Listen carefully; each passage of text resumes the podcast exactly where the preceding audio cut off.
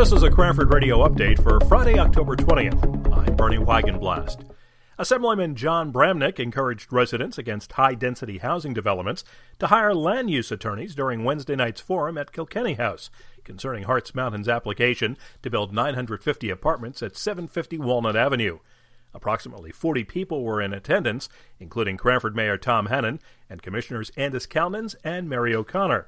Bramnick said residents need to put pressure on legislators to pass a law determining housing obligations on a regional rather than a municipal basis. A union man was found guilty on all charges in the case of the murder and dismemberment of his Cranford girlfriend nearly four years ago. Matthew Ballister was convicted of killing April Wyckoff at his home. Ballister is scheduled to be sentenced in December and could face up to life in prison. Four people running for two seats on the Cranford Township Committee are expected to appear at a candidates forum on Thursday, October 26th. The forum is being sponsored by the Cranford Jaycees and the Union Area League of Women Voters. Those attending will have an opportunity to submit questions to the candidates.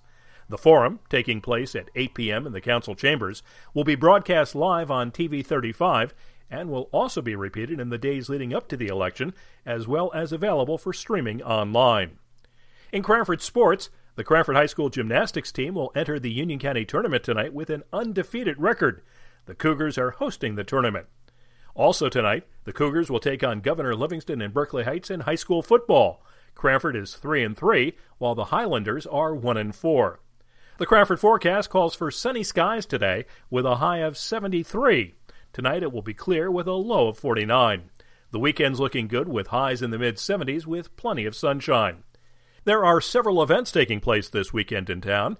Tonight and Saturday night, the Livingston Avenue School PTA will hold a family-friendly haunted house between 5:30 and 9.